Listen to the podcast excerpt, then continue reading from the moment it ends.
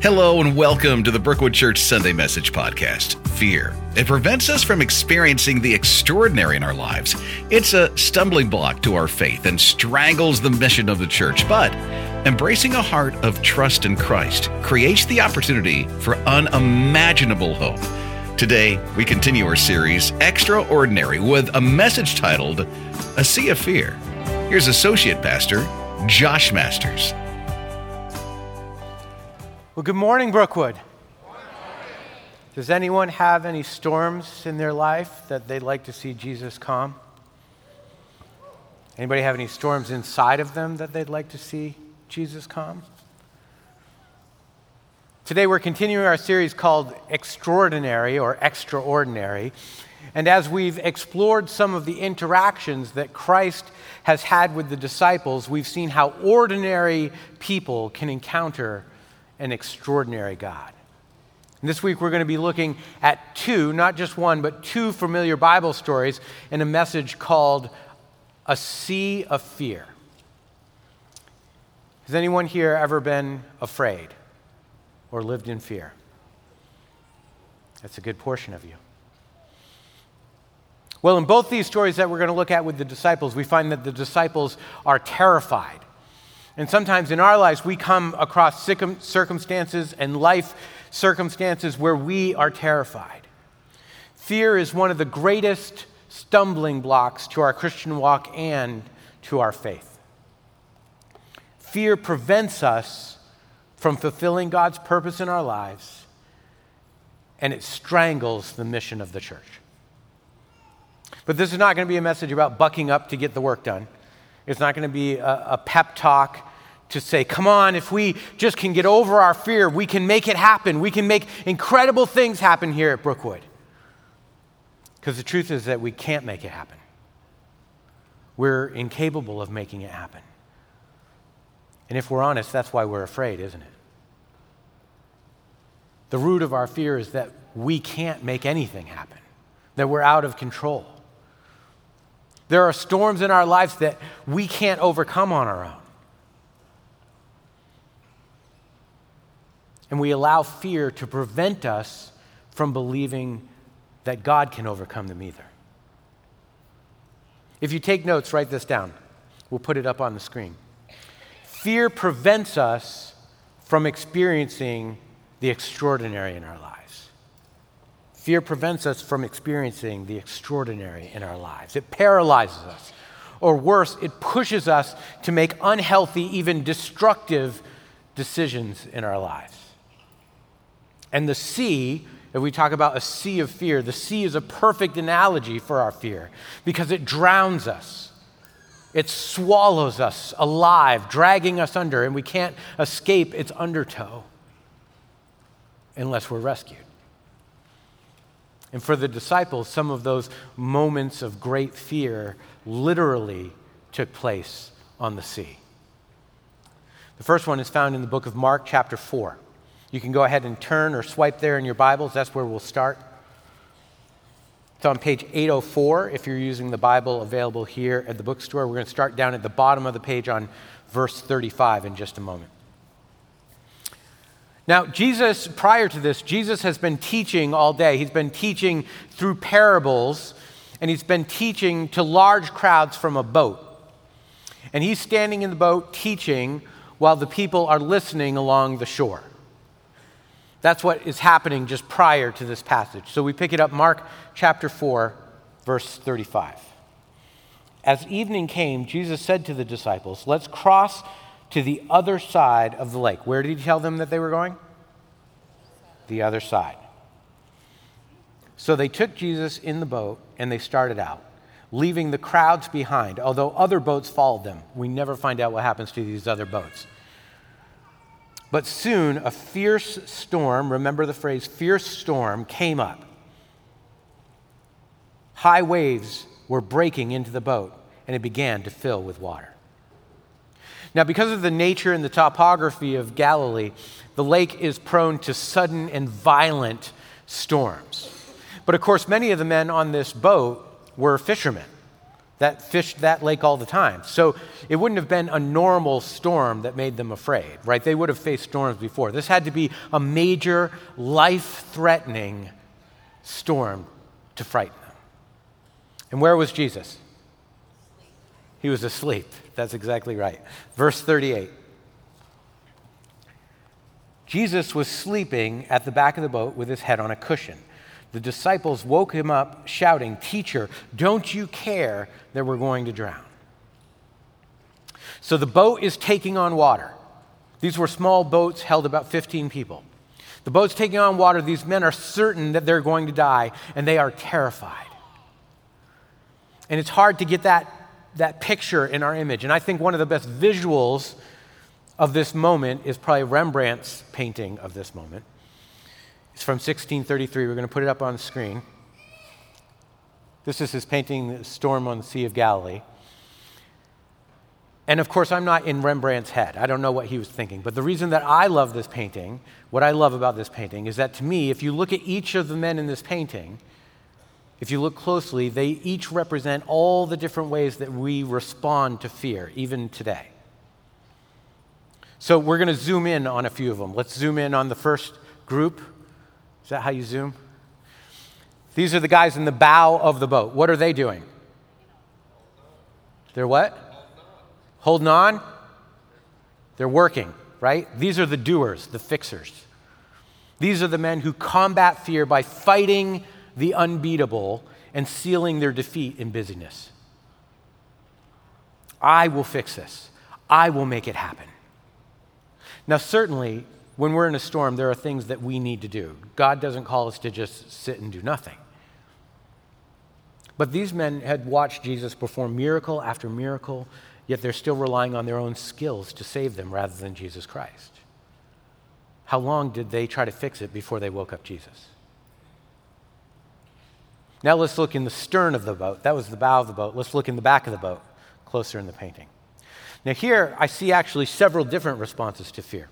See the guy up front in, in red hanging over the boat? He's clearly throwing up. Right? He has so surrendered to his anxiety that he can't do anything except make himself sick.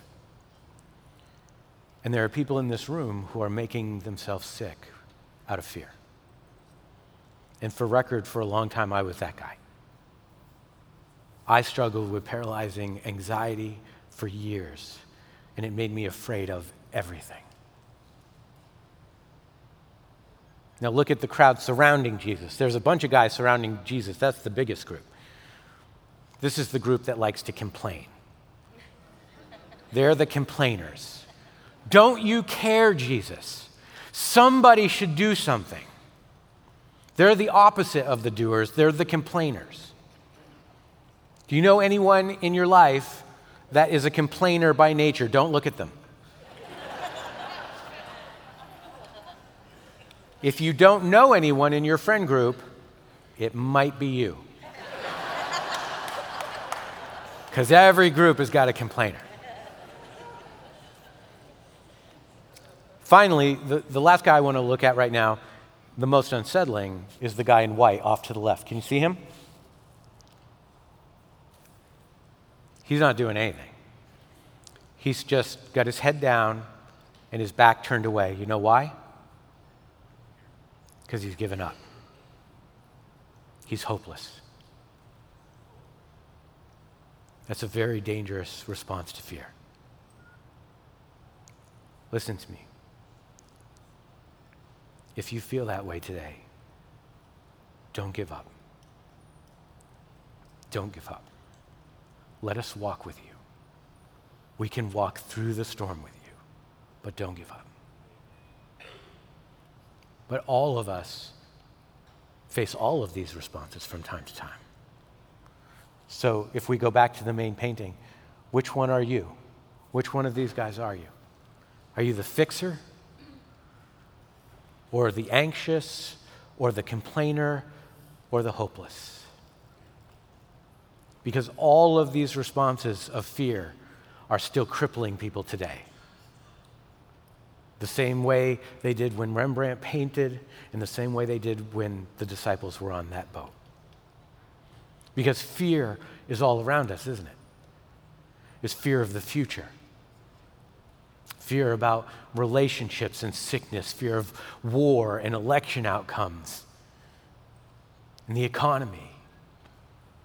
Some people aren't here today because they're afraid of rain. That was like a ripple. I like that. One person said, I'm going to laugh at that. And everyone went, oh, it's okay. But listen, we've got rioters practically every other week somewhere in our country. Rioters trying to cover their fear with anger. And make sure you understand this anger is always, or almost always, rooted in fear. It's a cover for fear. And we've got the hopeless and the sick being ignored, just like in the painting. And we've got complainers spreading doubt and stoking fear on social media. And a lot of those people are in the church. Ordinary fear prevents the extraordinary from happening in your life. Because fear embraces an uncertain future. That's your first fill in in your outline. Fear embraces an uncertain future. Rather than moving forward with hope, fear causes us to focus on uncertainty rather than the possibilities of what God might do. We never see the opportunities that God puts in front of us when we are negatively focused on the uncertainty of our future. Who here has an uncertain future? Let me see your hands. Who has an uncertain future? Some of you? If you didn't raise your hand, I've got bad news. James 4. Yet you do not know what tomorrow will bring, what your life will be. For you are like vapors that appear for a little while and then vanishes. Everyone's life is uncertain. Every circumstance is uncertain. But fear makes us hyper aware of our uncertainty. And it begs us to wrestle control away from God. And we try to be in control of it. Fear is a desire to control the uncontrollable. I'll say that again. Fear is a desire to control the uncontrollable. But we can't control the future, can we? So, what's the only way to avoid fear? The only way to avoid fear is what? Trust who? Trust God. Trust the one who does know the future, the one who does control the outcome. Look at Hebrews 6. So, God has given both his promise and his oath. Therefore, we who have fled to him for refuge can have great confidence as we hold to the hope that lies where? Before us, forward. This hope is a strong and trustworthy anchor for our souls. When the storm comes, we need to have an anchor. And the only anchors that hold are the promises and the sovereignty of Jesus Christ. That's the only way to move forward with conf- confidence and confident hope in an uncertain world. He's the navigator. We're not the navigator, He's the navigator. In fact, here's a funny little piece of Bible trivia. What was Jesus sleeping on? C- cushion. Well, archaeologists and scholars, many believe that every one of these fishing boats would have uh, had a cushion on it. And do you know who the cushion was for? The helmsman. What does the helmsman do? He directs the ship. Jesus directs the ship. And he's so good at it that he can do it while he's sleeping. Jesus was sleeping, taking a nap in complete peace during the storm because he is the ultimate helmsman. And when an anchor needs to be dropped, he is the ultimate anchor. And because he was in complete union with the Father. So there's nothing to be uncertain about. Listen carefully. We're not actually afraid of uncertainty. We've tricked ourselves. We're not actually afraid of uncertainty. We're uncertain because we're afraid. See the difference? Do you see the difference in those two? Because even if we don't know the outcome, and none of us do, none of us know the outcome, we can have assurance in who's directing the boat, who's dropping the anchor when it needs to be dropped. The uncertainty doesn't cause our fear, our fear creates uncertainty in us. Because fear distorts our view of who God is. And fear embraces an uncaring God. That's your next fill in an uncaring God. Now, God obviously is not uncaring, God is incredibly caring. But when we embrace our fear, when we dwell in it, we begin to warp our sense of God so that we can justify our fear. Do you see? We create a separate idol that allows us to live in the fear that we've embraced. And when we do that, we start to believe God is uncaring and that He's unconcerned with our struggles. Let's be honest, don't, you don't have to raise your hands for this. But how many people in this room or online in our online campus, in the midst of tragedy or grief or struggle, have thought, God doesn't even care? And I don't ask that to make you feel guilty. I bring it up so you know that you're not alone. Because if we had raised our hands, most of the hands would have gone up. Because that is the normal, ordinary human response. David's Psalms are filled with poetry of him crying out to God, saying, God, where are you? Why don't you care? Why is this happening? It's an ordinary response that steps in the way of an extraordinary deliverance. And that's exactly where the disciples are in this story. They're having an ordinary response and missing the extraordinary deliverance. Look again at verse 38. Jesus was sleeping at the back of the boat with his head on a cushion. The disciples woke him up, shouting, Teacher, don't you care that we're going to drown? Jesus, don't you care? Well, that's the question, isn't it? That's the question that keeps people out of faith. Does Jesus care about what you're going through? Does he care about your job? Does he care about your pain? Does he care about your loneliness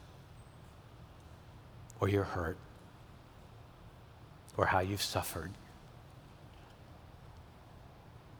Is he a distant God or is he a close God? Romans 8:15 gives us the answer. It says you have not received a spirit that makes you fearful slaves. Instead, you received God's spirit when He adopted you as His own. What? Children. Now we call Him Abba Father.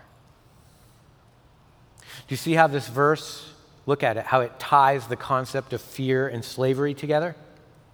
See that? That's because fear chains us to our own limited abilities rather than leaning into Christ's infinite abilities. It shackles us to the lies that we believe about ourselves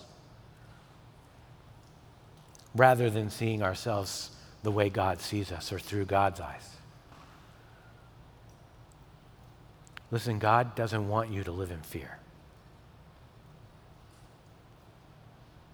He doesn't want you crippled by anxiety or for you to fight through and do it on your own. He wants you to trust His power and His strength and His direction, but not only as the mighty God, but as your Abba Father. If you don't know the term Abba, it's an Aramaic word. It means it's more intimate than the word father, it's more relational. Some have compared it to the word daddy. It's not exactly right, but it's close. It's intimate, it's relational, it's protective, it's a parent and child. Now, the truth is, some of us had earthly fathers that didn't do a very good job showing us care in this world. But God is a father that is never cruel. God is a father that never leaves and he never abandons. Are you willing to discover that father? Because to do that, you have to let go of the sinking mast and step toward the one that can help you. Could the disciples do anything really about this storm or their boat taking on water? No, of course not. So they wake up Jesus and they say, Don't you even care that we're going to drown? And what happens? Verse 39. When Jesus woke up, he, he rebuked the wind and he said to the waves, Silence. And in Greek, that word actually means muzzled. He muzzled the waves, he muzzled the wind. Be still. And suddenly the wind stopped, and there was a great calm. Remember back in verse 37, the NLT said that this was a fierce storm. Remember that fierce storm. But the Greek word that is used there for fierce is actually the same word that's used here for great calm. Fierce and great, same word in this verse. The word is megas. It means great, loud, mighty, even terrible. The calm was as great and mighty and terrible as the veracity of the storm. They were equal. And if Jesus can command the winds and the waves, if he can bring complete peace to a deadly storm,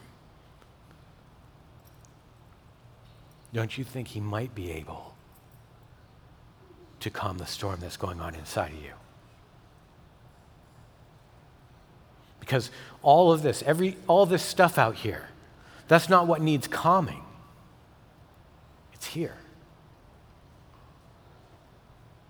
This, this is what needs to be quiet if we're going to overcome our fear. Give all your worries and your cares to God because He cares about you. First Peter. He does care. Don't let your fear and embrace an uncaring God that doesn't exist. God cares more about you than you can fathom. But how do we learn to trust that? That's the struggle, right? That's the struggle. How do you put down the fear?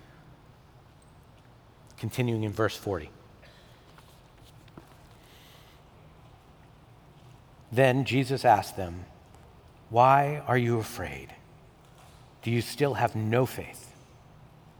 The disciples were absolutely terrified. Now they're terrified of him and his power. Who is this man? They asked each other. Even the winds and the waves obey him. Look at that first line that's up there. What does Jesus attribute their fear to? A lack of faith. That's exactly right. We can embrace uncertainty and an uncaring version of God or we can embrace trust and hope in his promises through faith. So we have to choose to embrace faith instead of fear. And I'm very intentionally using the word embrace here, both up here and also in your outline, because we get to choose what we cling to. That's what embrace means, right? To cling to, and you choose what you're going to cling on to in the storm. You can desperately cling to fear, or you can decisively cling to the love of Jesus Christ. But to change that perspective, it takes courage.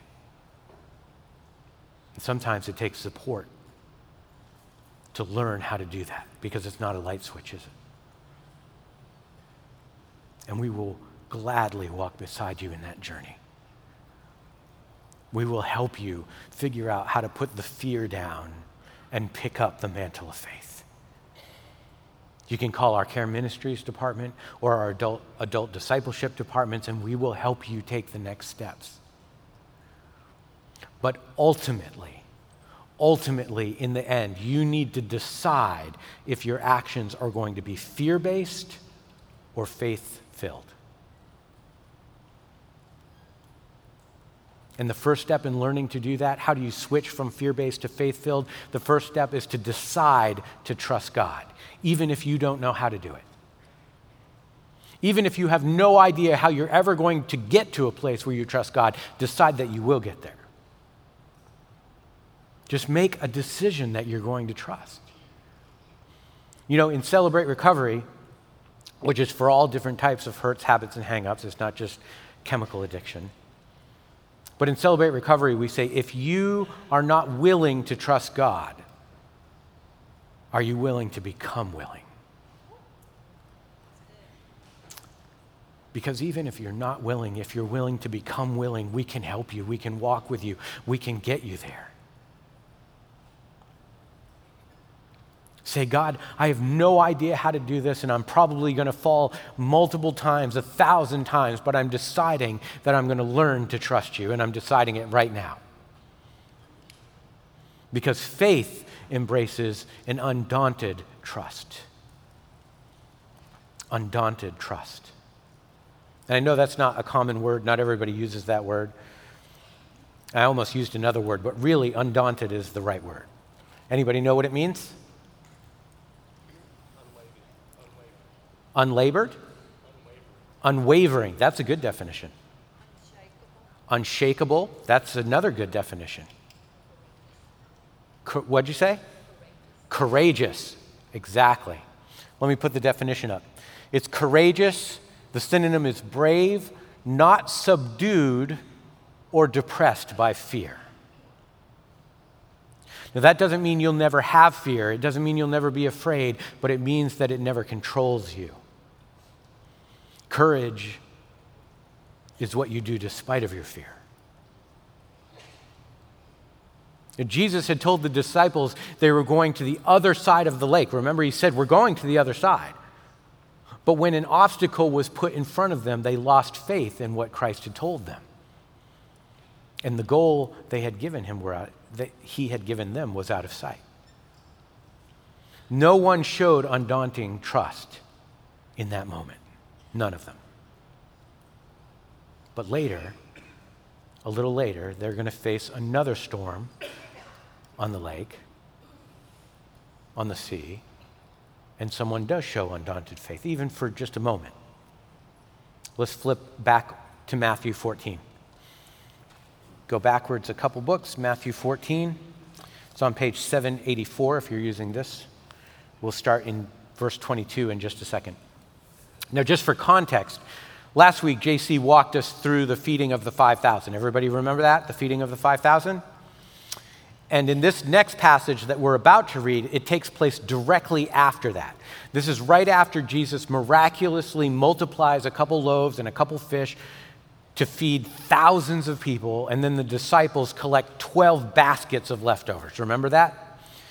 So, this is what the disciples have just witnessed. They just saw this incredible miracle with the feeding of the 5,000, which we know was way, way more because that's just the men they were counting. And then this happens Matthew 14, verse 22.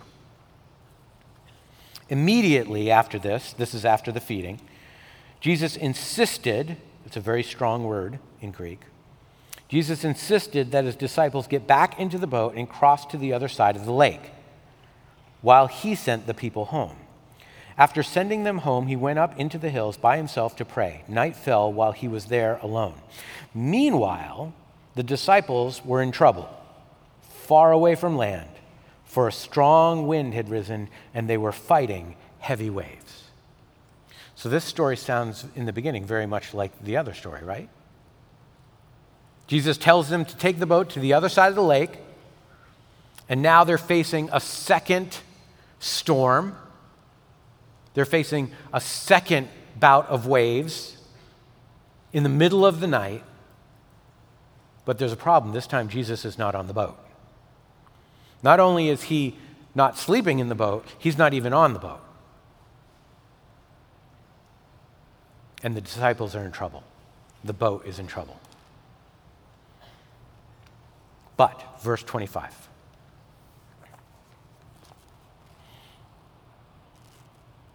About three o'clock in the morning, Jesus came toward them walking on the water.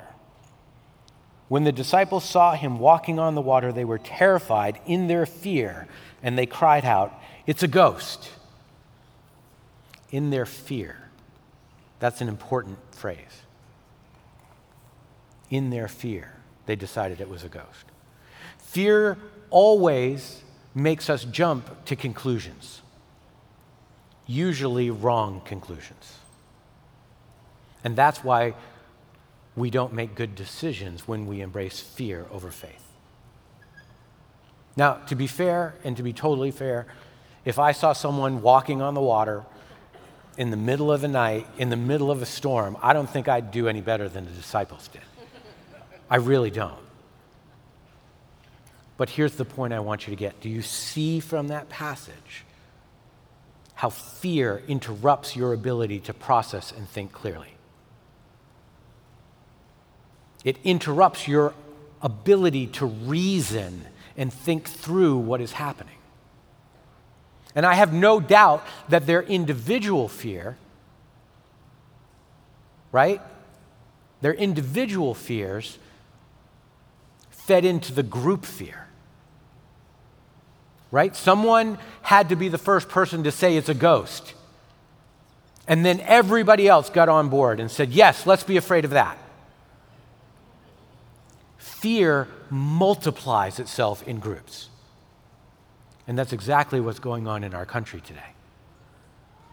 And it's exactly what's going on in our churches today.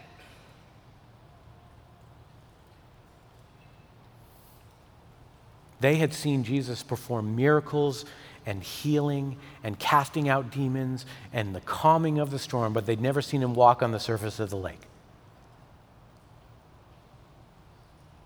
And because in their fear they jumped to a conclusion and assumed it was a ghost, they didn't see Christ at work. How many times in your life have you missed what Christ was doing because you jumped to a conclusion in your fear?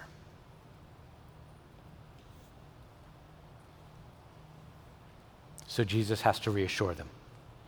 Verse 27. But Jesus spoke to them at once. Don't be afraid, he said. Take courage. I am here. And that might be translated Take courage. The I am is here.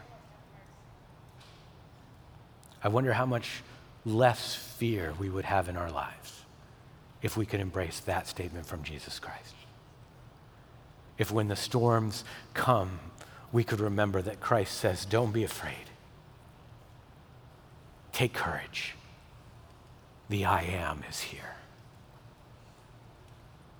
Jesus walks above the storm. The waves that you are frightened of are humbled under the feet of Jesus Christ. He walks on them, they're just pavement to him. And if we could remember that, if we could embrace that truth, to take courage because the I am is here,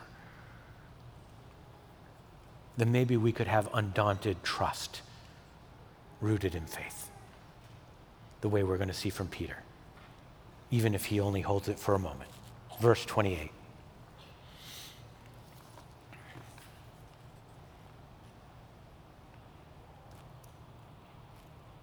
Then Peter called to him, Lord, if it's really you, tell me to come to you walking on the water. I want you to think about that for a minute. Because just a little while ago, Peter was one of the men crying out in the storm, Don't you even care that we're going to drown? Now, Peter, in another storm, says, I see you, Lord, and if it's you, let me walk on water with you. Same man, different focus. When he clung to his fear, all hope was lost. When he clung to faith, even without knowing the outcome, even without knowing what was going to happen, he became courageous. And notice how he asks for the Lord's command. Did you notice that? Tell me to come to you. Now, Peter's an impulsive guy. Every story we read about Peter, he doesn't think, he just goes, right? I'm surprised as soon as the thought of walking on water came into his head, he didn't just jump over the boat, over the side, right? That's more Peter's style. But he asked Jesus to command him to come onto the water. Listen, if we want to see miracles in our lives, we need to seek his command over our desires. And when Peter did that, the unimaginable happened. Because faith embraces unimaginable outcomes and hope. That's your last fill in. Faith embraces unimaginable outcomes and hope. Peter says, Let me come to you on the water. Let me walk with you on the water. And what does Jesus say? Verse 29 Yes, come, Jesus said. So Peter went over the side of the boat and he walked on water toward Jesus. That's awesome. Peter didn't just step out of a boat, Peter stepped out of the ordinary into the extraordinary. How many people here have heard the phrase if you, if you want to walk on water, you've got to get out of the boat? I don't think that's the right phrase because it's focused on the boat. Don't focus on getting out of the boat. Focus on where Christ is and then move toward him. It doesn't matter if he's in the boat, out of the boat, on the shore, on a mountain, in the sky. Move to where Jesus is. Don't focus on what you're leaving, focus on where you're going. Focus on where Christ is and move toward him. I think that if Peter had been focused on the boat, I don't think he would have gotten out of the boat. Peter moved in unity with the Spirit of God, focused on where Christ was. That could be another fill in. I'm giving you a bonus fill in. Write this down. Faith embraces unity with the Spirit faith embraces unity with the Spirit. And that's what Peter experienced. And when Peter did that, his ordinary abilities became extraordinary as he walked toward Jesus Christ. But we all know the story, right? He takes his focus off from Jesus, he looks at the waves, and he begins to sink. Right? Verse 30.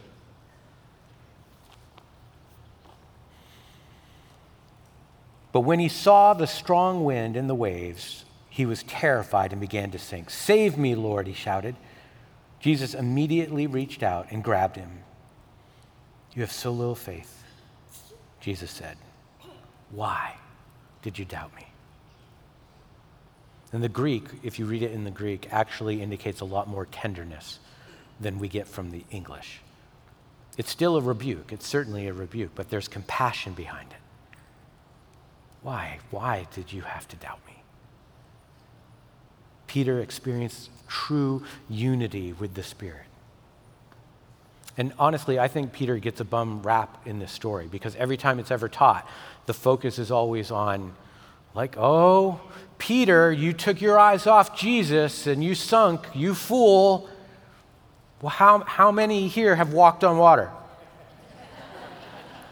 right? Let's give him a little credit he took steps toward the extraordinary. And then look what happens in verse 32. When they climbed back into the boat, the wind stopped, and the disciples worshiped him as the Son of God. Again, Jesus calms the storm, but this time he doesn't even speak. Just as soon as he gets in the boat, that's the end of the storm. But you know what I really love about this verse, and I, I didn't notice it ever before until I was preparing for this. What I love is that Jesus gets back in the boat with them. Because Jesus could have said, You have really let me down. You are a disappointment to me, and you know what? I will just meet you on the other side of the lake. But Jesus doesn't do that. He lifts Peter out of the storm. He sets him in a safe place. And then, even though he could move forward without the boat, he stays where Peter and the disciples are at, even though they're not ready to walk on water.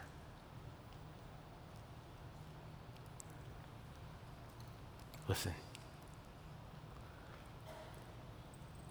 some of you need to stop focusing on how many times you've slipped into the water and start trusting that the I am is in the boat. How would it change your life if you stop believing the lie that God is disappointed in you and knew that He's just waiting for you to walk to Him? God says, Don't be afraid, for I am with you. Don't be discouraged. I am your God. I will strengthen you and help you. I will hold you up with my victorious right hand.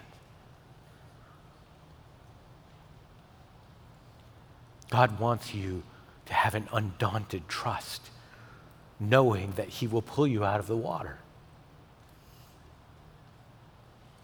God wants you to experience unimaginable outcomes and hope. But let me be very clear unimaginable outcomes do not always mean the outcome that you want. We don't always get the outcome that we want. Undaunted trust means letting go of the outcome without fear.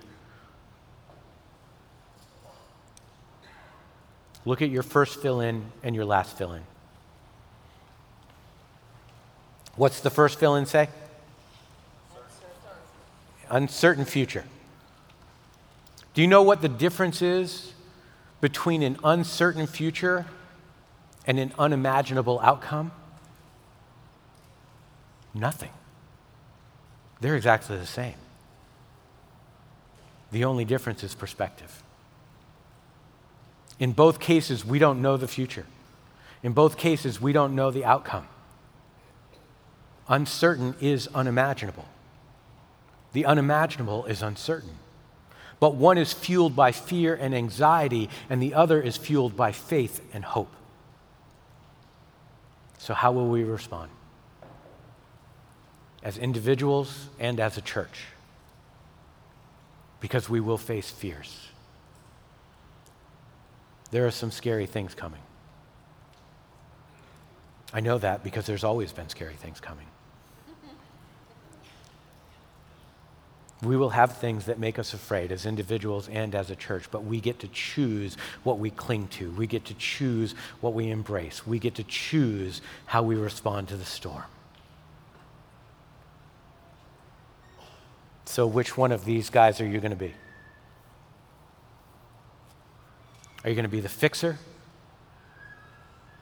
Or the anxious one throwing up? Or the complainer or the hopeless?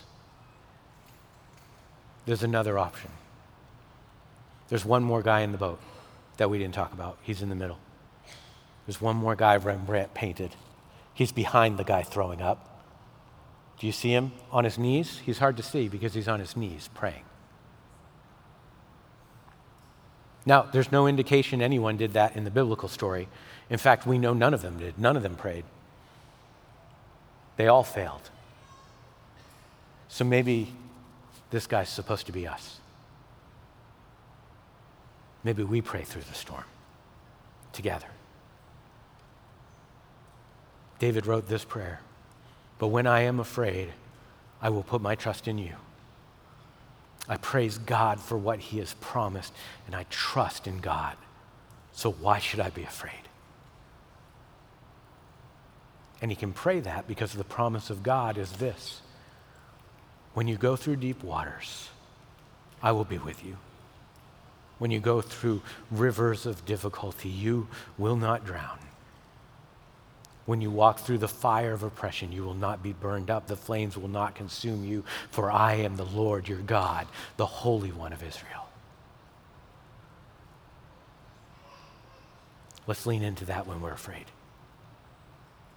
Let's let that be our banner when we're afraid.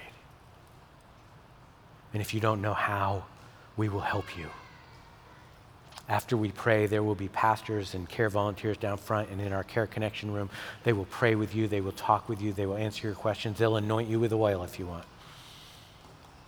But don't journey alone in fear.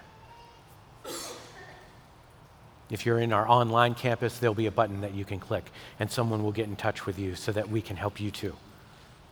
Let's journey together to seek the one who brings peace to the storm. Father God, we thank you that you are a God of hope, that you are a God of wisdom.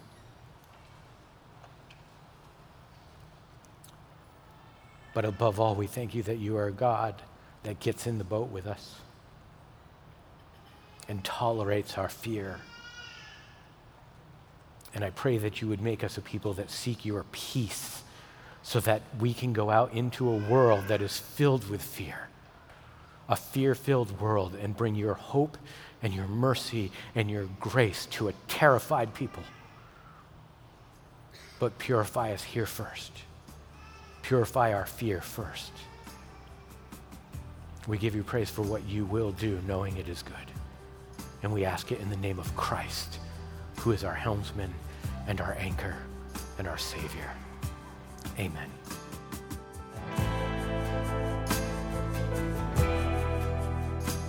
Thanks for joining us for this week's podcast. One of the ways that you can strengthen your faith is by taking time to remember.